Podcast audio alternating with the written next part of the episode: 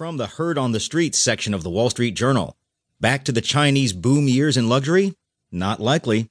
By Stephen Wilmot. China is going wild for luxury handbags. Again.